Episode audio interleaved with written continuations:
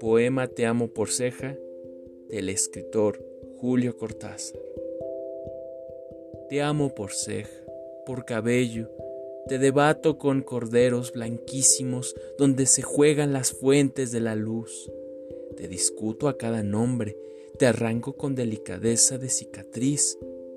Voy poniéndote en el pelo de cenizas de relámpago y cintas con que dormían en la lluvia. No quiero que tengas una forma, que seas precisamente lo que viene detrás de tu mano, porque el agua considera el agua y los leones cuando se disuelven en azúcar de la fábula y los gestos, esa arquitectura de la nada, encendiendo sus lámparas a mitad del encuentro, toda mañana en la pizarra donde te invento y te dibujo, pronto a borrarte. Así no eres, ni tampoco con ese pelo lacio, esa sonrisa. Busco tu suma, el borde de la copa donde el vino es también luna y espejo.